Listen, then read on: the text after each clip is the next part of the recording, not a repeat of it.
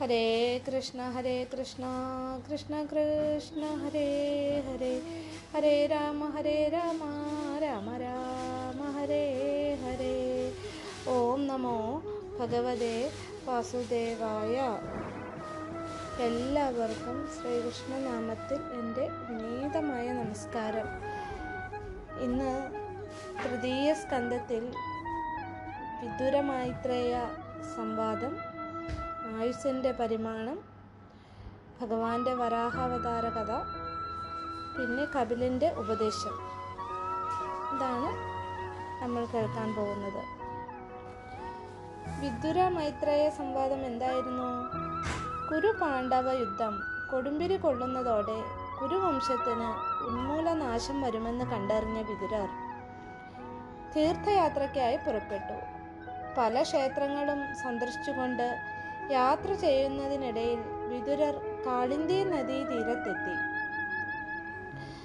ഭക്തനായ ഉദ്ധവരും മഹാഭക്തനായ ഉദ്ധവരും ഇവിടെ വന്നെത്തി. ഭഗവാന്റെ സ്വർഗാരോഹണം യദുകുലത്തിനുണ്ടായ സർവനാശം തുടങ്ങിയ സംഭവങ്ങൾ ഉദ്ധവരിൽ നിന്ന് വിതുരർ കേട്ടറിഞ്ഞു. ആത്മജ്ഞാനത്തിനു വേണ്ടി ശ്രീകൃഷ്ണ ഭഗവാൻ തനിക്ക് ധർമ്മതത്വങ്ങൾ ഉപദേശിച്ചു തന്നതായി ഉദ്ധവർ വിതുരരോട് പറഞ്ഞു ഭഗവാൻ ഉപദേശിച്ച ധർമ്മതത്വങ്ങൾ തനിക്ക് പറഞ്ഞു തരണമെന്ന് വിതുരർ അപേക്ഷിച്ചു. അതിന് മറുപടിയായി ഉദ്ധവർ പറഞ്ഞു ആ വിധം തത്വോപദേശം ചെയ്യാനുള്ള യോഗ്യത എനിക്കില്ല. ഭഗവാന്റെ മഹത്വത്വം തുടങ്ങിയുള്ള കാര്യങ്ങളെല്ലാം മൈത്രേയ മുനിക്ക് ഭഗവാൻ തന്നെ ഉപദേശിച്ചു കൊടുത്തിട്ടുണ്ട്. അദ്ദേഹം നിനക്ക് ഉപദേശിച്ചു തരും. അതു കേട്ടു വിതുരർ മൈത്രേയ മുനിയെ തേടി നടന്നു. ഗംഗാദ്വാരത്തിൽ വെച്ച് വിതുരർ മൈത്രേയനെ കണ്ടെത്തി. മഹർഷിയെ വന്ദിച്ചു. പൂജിച്ചിട്ട് വിതുരർ അപേക്ഷിച്ചു. മുനെ ഭഗവാന്റെ സൂക്ഷ്മതത്വാർത്ഥങ്ങളും ലോകസൃഷ്ടി തുടങ്ങിയ കാര്യങ്ങളും കാലഭേദം കർമ്മഭേദം തുടങ്ങിയവയെ എല്ലാം വിശദമായി ഉപദേശിച്ചു തരണം. തുടർന്ന് മൈത്രേയൻ ഗുരുപരമ്പരാക്രമത്തോടെ ശ്രീമദ് ഭാഗവതം വിതുരർക്ക് ഉപദേശിച്ചു കൊടുത്തു. ലോകാധാരഭൂതനായ ശ്രീമദ് നാരായണൻ അംശങ്ങളായി അവതരിച്ചതിൽപ്പെട്ട സനത് കുമാരനോട് സംഘർഷണൻ ഭാഗവതം ഉപദേശിച്ചു. ബ്രഹ്മനന്ദനായ സനത് കുമാരൻ സാഖ്യയന് പറഞ്ഞുകൊടുത്തു. സാഖ്യയനൻ പരാശരനും പരാശരൻ പുത്രനായ എനിക്കും അത് ഉപദേശിച്ചു തന്നു. ആ മഹത്തായ ഭാഗവതം ശൂദ്രനെങ്കിലും ദിവ്യനായ നിനക്കു ഞാൻ പറഞ്ഞു തരാം. പണ്ട് ആദിനായകനായ മഹാവിഷ്ണുവിന്റെ നാഭീപങ്കജത്തിൽ ആവിർഭവിച്ച ബ്രഹ്മദേവൻ താമരത്തണ്ടിനുള്ളിൽ താമരത്തണ്ടിനുള്ളിലൂടെ അതിന്റെ അറ്റം കണ്ടെത്താനായി വളരെ കാലം യാത്ര ചെയ്തു നിശ നിരാശനായി. ഒടുവിൽ ഭഗവത് പ്രസാദത്താൽ മഹാവിഷ്ണുവിന്റെ രൂപം ദർശിക്കാൻ ബ്രഹ്മാവിന് കഴിഞ്ഞു.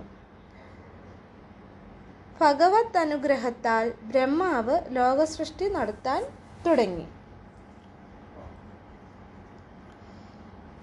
വിതുരൻ മൈത്ര മൈത്രേയനോട് പിന്നെയും ചോദിച്ചു ബ്രഹ്മാവിന്റെ ആയുസ്സിനുള്ള കാലക്രമം വിശദമായി പറഞ്ഞു തരാൻ തെളിവുണ്ടാകണം.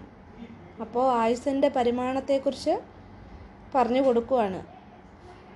താമര ഇതളുകൾ മുറയ്ക്ക് ഒന്നിനു മേലൊന്നായി അടുക്കി വെച്ചിട്ട് കരുത്തുള്ള ഒരു പുരുഷൻ നേർത്തു കൂർത്ത ഒരു സൂചി കൊണ്ട് ഊക്കോടെ കുത്തിയാൽ ഒരു ഇതൾ തുളച്ചിട്ട് സൂചി അടുത്ത ഇതളിൽ കടക്കാൻ വേണ്ടി വരുന്ന സമയമാണ് കാലത്തിന്റെ ഏറ്റവും ചെറിയ അളവ്. ഈ കാലയളവിനെ അല്പകാലം എന്ന് പറയുന്നു. മുപ്പത് അല്പം ചേർന്ന് ഒരു ത്രുടിയാകുന്നു. മുപ്പത് അല്പമാണ് ഒരു ത്രുടി. മുപ്പത് ത്രുടി ഒരു കല. മുപ്പത് കല ഒരു കാഷ്ട. അതായത് നിമേഷം. കാഷ്ടയ്ക്ക് നൊടി വിരൽ നൊടി മാത്ര എന്നീ പേരുകളൊക്കെ ഉണ്ട്. നാല് മാത്ര ഒരു ഗണിതം പത്ത് ഗണിതം ഒരു വീർപ്പ് ആറ് വീർപ്പ് ഒരു വിനാഴിക അറുപത് വിനാഴിക ഒരു നാഴിക അറുപത് നാഴിക ഒരു ദിവസം പതിനഞ്ച് ദിവസമാണ് ഒരു പക്ഷം. രണ്ട് പക്ഷം ചേരുന്നതാണ് ഒരു മാസം. ഒരു മാസം പിതൃക്കൾക്ക് ഒരു അഹോരാത്രം അതായത് ഒരു ദിവസം ആകുന്നു. രണ്ട് മാസം കൂടുമ്പോൾ ഒരു ഋതു ആറ് ഋതുക്കൾ കൂടുമ്പോൾ ഒരു സംവത്സരം മുന്നൂറ്ററുപത്തഞ്ചേകാൽ ദിവസം ഒരു സംവത്സരം. ഒരു വർഷം ദേവന്മാർക്കൊരു ദിവസം അപ്പോൾ മുന്നൂറ്ററുപത്തഞ്ചേകാൽ വർഷം ആണ് ഒരു ദേവവർഷം.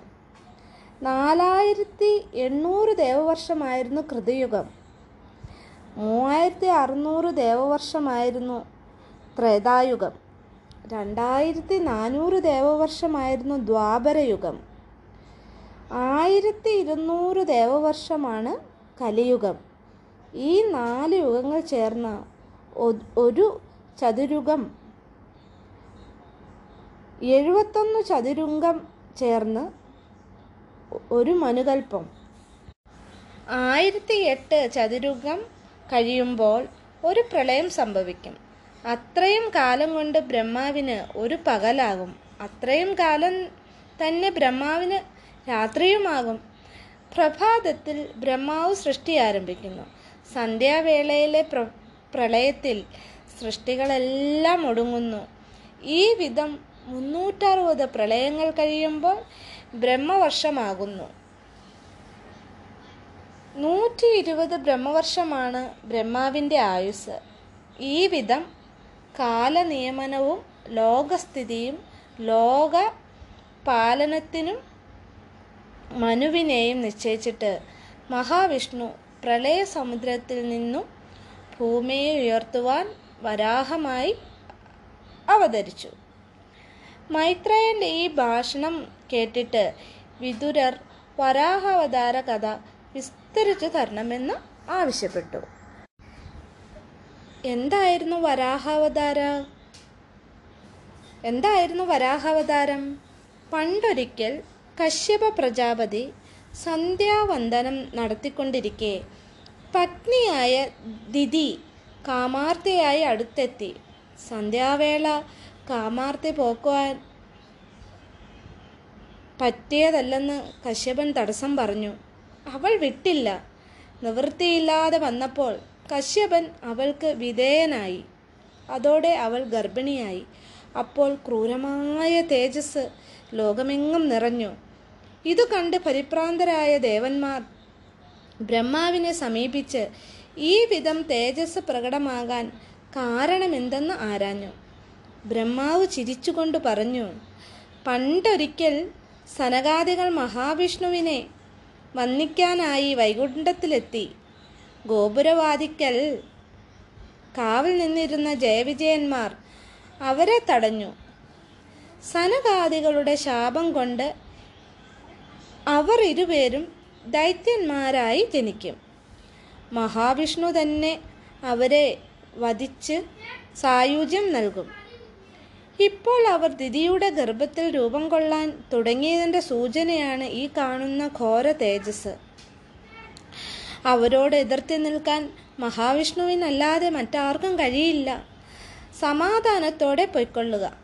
ബ്രഹ്മാവ് പറഞ്ഞത് കേട്ട് ദേവന്മാർ മടങ്ങി. യഥാകാലം ഹിരണ്യകശിപുവും ഹിരണ്യാശനും ജാതരായി. അവർ പെട്ടെന്ന് വളർന്ന് മുഷ്കന്മാരായി തീർന്നു. അവർ പെട്ടെന്ന് വളർന്ന് മുഷ്കരന്മാരായി തീർന്നു. ഭക്തന്മാരെയെല്ലാം അവർ ദ്രോഹിച്ചു. എങ്കിലും തപസ് ചെയ്ത് ബ്രഹ്മാവിനെ പ്രത്യക്ഷമാക്കാൻ അവർക്ക് കഴിഞ്ഞു. ബ്രഹ്മാവിൽ നിന്ന് വരങ്ങൾ നേടിയതോടെ അവർ കൂടുതൽ അഹങ്കാരത്തോടെ ലോകോപദ്രവകാരികളായി മാറി. ശിവന്റെയോ വിഷ്ണുവിന്റെയോ നാമം ചൊല്ലുന്ന ഒന്നുപോലും അവർ വിലക്കി. തങ്ങളാണ് ലോകനാഥന്മാരെന്നും അവർ പ്രഖ്യാപിച്ചു. ഗതയേന്തിക്കൊണ്ട് ദിഗ്വിജയത്തിനിറങ്ങി. ദൈത്യന്മാരെ കണ്ട് ഇവരുടെ ദൈത്യന്മാരെ കൊണ്ട് ലോകരെല്ലാം പേടിച്ചൊളിച്ചു. തടുക്കാനാവാത്ത കോപത്തോടെ ഹിരണ്യാശൻ കടലിലിറങ്ങി. തിരമാലകൾ തല്ലിത്തകർക്കാൻ തുടങ്ങി. പേടിച്ചരണ്ട വരുണൻ മഹാവിഷ്ണുവിനോട് സങ്കടം പറഞ്ഞു. മഹാവിഷ്ണു അത് കേട്ടിട്ട് ബ്രഹ്മദേവന്റെ നാസ്വാദാരത്തിൽ നാസാദ്വാരത്തിൽ നിന്നും ഒരു പന്നിയായി അവതരിച്ചു. പന്നിയുടെ രൂപത്തിൽ ഭഗവാൻ തന്നെ അന്വേഷിച്ചു വരുന്നത് കണ്ട് അസുരൻ ഭൂമിയെയും എടുത്തുകൊണ്ട് പാതാളത്തിൽ ഒളിച്ചു. പിന്നാലെ പാഞ്ഞെത്തിയ പിന്നാലെ പാഞ്ഞെത്തിയ ശ്രീവരാഹനും ഹിരണ്യാശനും തമ്മിൽ ഘോരമായ യുദ്ധമുണ്ടായി. വളരെ കാലം യുദ്ധം നീണ്ടുനിന്നു ഒടുവിൽ ഹിരണ്യാശന്റെ ഉടൽ ദംഷ്ടാഗ്രം കൊണ്ട് കീറിയെറിഞ്ഞിട്ട് ശ്രീവരാഹൻ ഭൂമിയെ എടുത്തുയർത്തി യഥാസ്ഥാനം സ്ഥാപിച്ചു. തുടർന്നു മൈത്രേയൻ വിതുരരുടെ അഭ്യർത്ഥനയെ മാനിച്ച് സൃഷ്ടിഭേദങ്ങളെല്ലാം വിവരിച്ചുകൊണ്ട് പറഞ്ഞു. കർമ്മപ്രജാപതി തപസ്സുകൊണ്ട് മഹാവിഷ്ണുവിനെ പ്രസാദിപ്പിച്ച് സന്തോഷപൂർവം വസിച്ചു. അക്കാലത്ത് സ്വയം ഭൂ ഭുവമനു പുത്രിയായ ദേവഹൂതിയെ യോഗ്യനായ വരനു നൽകാൻ ആഗ്രഹിച്ചിരിക്കുകയായിരുന്നു. തപോനിഷ്ഠനായ കർദമ പ്രജാപതിയെക്കുറിച്ചറിഞ്ഞ മനു മകളെ തേരിൽ ചെന്ന് അദ്ദേഹത്തിന് നൽകി. കർദമൻ ദേവഹൂതിയെ വിവാഹം കഴിച്ചു. അവളുടെ ശ്രദ്ധയും വിശ്വാസവും ഭക്തിയും കണ്ടു പ്രസന്നനായ പ്രജാപതി അവളെ വിമാനത്തിലേറ്റി പല സ്ഥലങ്ങളിലും കൊണ്ടുപോയി. ആനന്ദിപ്പിച്ചു. അങ്ങനെ വാഴുന്ന കാലത്ത് ദേവ ദേവഹൂതിക്ക് ഒൻപത് പുത്രിമാരും കപിലൻ എന്ന ഒരു പുത്രനുമുണ്ടായി. ആ പുത്രിമാരെ മരീചി മുഖ്യരായ മഹർഷിമാർ സ്വീകരിച്ചു. കപിലൻ പരബ്രഹ്മധ്യാനത്തിൽ മുഴുകി തപോനിഷ്ഠനായി. കർദമ പ്രജാപതി പരമാത്മസായുജ്യം നേടി. വൃദ്ധ താപസിയായ ദേവഹൂതി പുത്രനെ കാണാനായി കപിലാശ്രമത്തിലെത്തി. ലൗകിക ബന്ധങ്ങളുടെ കുരുക്കിൽ നിന്നു മോചനം നേടാൻ ഉപായമെന്തെന്ന് അവർ കപില മഹർഷിയോട് ചോദിച്ചു. വൃദ്ധതാപസിയോട് കപിലൻ പറഞ്ഞു അമ്മേ ബന്ധത്തിനു മോക്ഷത്തിനും കാരണം മനസ്സാണ്. വിഷയസംഘം കൊണ്ടാണ് ബന്ധമുണ്ടാകുന്നത്. സർവേശ്വരനിൽ മുഴുകുന്ന മനസ്സ് ബന്ധങ്ങളിൽ നിന്ന് മുക്തമാകുന്നു. ഭക്തന്മാരുടെ സംസർഗം കൊണ്ട് മനസ്സ് സർവേശ്വരനോട് അടുക്കുന്നു. ഭഗവത് നാമങ്ങൾ നിരന്തരം ജപിച്ചുകൊണ്ട് കീർത്തനങ്ങൾ ശ്രവിച്ചുകൊണ്ടും ആ കോമളരൂപം സ്മരിച്ചുകൊണ്ടും കഴിയുന്ന ഭക്തന്മാരുടെ സംഘം കൊണ്ട് ഭക്തി വർദ്ധിക്കുന്നു. പ്രകൃതി മഹത്വത്വം അഹങ്കാരം ശബ്ദാദികളായ അഞ്ചു തന്മാത്രകൾ പൃഥ്വിവാദികളായ പഞ്ചഭൂതങ്ങൾ ജ്ഞാനേന്ദ്രിയങ്ങൾ കർമ്മേന്ദ്രിയങ്ങൾ എന്നിവയ്ക്കെല്ലാം സാക്ഷിയായി നിൽക്കുന്ന ചൈതന്യം ആത്മാവാകുന്നു. മേൽപ്പറഞ്ഞവയ്ക്കൊന്നും തന്നെ സ്വയം പ്രവർത്തിക്കാൻ കഴിവില്ല. സാക്ഷിഭൂതനായ ആത്മാവിന്റെ സാന്നിധ്യത്തിൽ മാത്രമേ അവ പ്രവർത്തിക്കുകയുള്ളൂ. ഭക്തി ജ്ഞാനം വൈരാഗ്യം എന്നിവ കൊണ്ട് ആത്മതത്വത്തെ അറിഞ്ഞ് പരമാനന്ദം അനുഭവിക്കണം. അഹിംസ സത്യം അസ്തേയം മുതലായ യമം കൊണ്ട് സ്വാധ്യായം സ്വധർമ്മിഷ്ഠ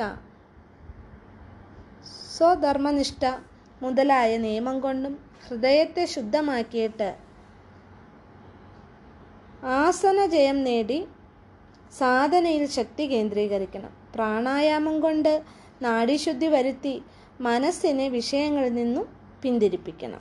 അതായത് പ്രത്യാഹാരം അതാണ് പ്രത്യാഹാരം. മനസ്സിനെ ഏകാഗ്രമാക്കലാണ് ധാരണ. ഏകാഗ്രമായ മനസ്സുകൊണ്ട് മഹാവിഷ്ണുവിന്റെ ജഗമോ ജഗമോഹന രൂപം ധ്യാനിക്കണം. നിരാ നിരാകാര നിർഗുണ ബ്രഹ്മത്തെ ധ്യാനിക്കുക സാധാരണക്കാർക്കു ദുഷ്കരമാണ്. അതുകൊണ്ട് സഗുണരൂപിയായ ഭഗവാന്റെ മോഹനരൂപം കണ്ണടച്ചിരുന്നു കാണണം. ഏകാഗ്രമായ മനസ്സിൽ ഭഗവാന് മന്ദ മന്ദസ്മേരാഭിരാമയായ ഏകാഗ്രമായ മനസ്സിൽ ഭഗവാന്റെ മന്ദസ്മേരാഭിരാമമായ മുഖം ഏറെ നേരം കണ്ടുകൊണ്ടിരിക്കാൻ കഴിഞ്ഞാൽ സാധകൻ സമാധിയിലേക്ക് നീങ്ങിക്കൊള്ളും. ധേയമായ പര പരമാത്മ ചൈതന്യത്തിൽ മനസ്സ് പൂർണമായി ലയിച്ചിരിക്കുന്നതാണ് സമാധി.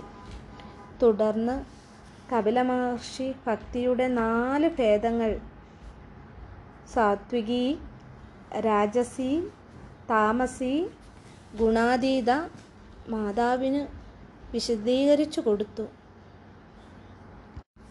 മരണം പുനർജനി ജന്മത്തിനു മുൻപുള്ള നിശ്ചയം തുടങ്ങിയ തുടങ്ങിയ വിഷയങ്ങൾ മാതാവായ ദേവഹൂതി പുത്രനിൽ നിന്നും സശ്രദ്ധം കേട്ടു. ഇതാണ് കപിലന്റെ ഉപദേശം. കപിലൻ സ്വന്തം മാതാവിനെ ഉപദേശിച്ചതാണ് ഇതെല്ലാം. എല്ലാവർക്കും ശ്രീകൃഷ്ണനാമത്തിൽ നമസ്കാരം. എല്ലാവരിലും ശ്രീകൃഷ്ണ ഭക്തി ആവോളം വന്ന് നിറഞ്ഞ് അതിന്റെ ആനന്ദം അനുഭവിക്കാൻ ഭഗവാൻ അനുഗ്രഹിക്കട്ടെ. എല്ലാവർക്കും നമസ്കാരം. ഹരേ കൃഷ്ണ ഹരേ കൃഷ്ണ കൃഷ്ണ കൃഷ്ണ ഹരേ ഹരേ. ഹരേ രാമ ഹരേ രാമ രാമ രാമ ഹരേ ഹരേ.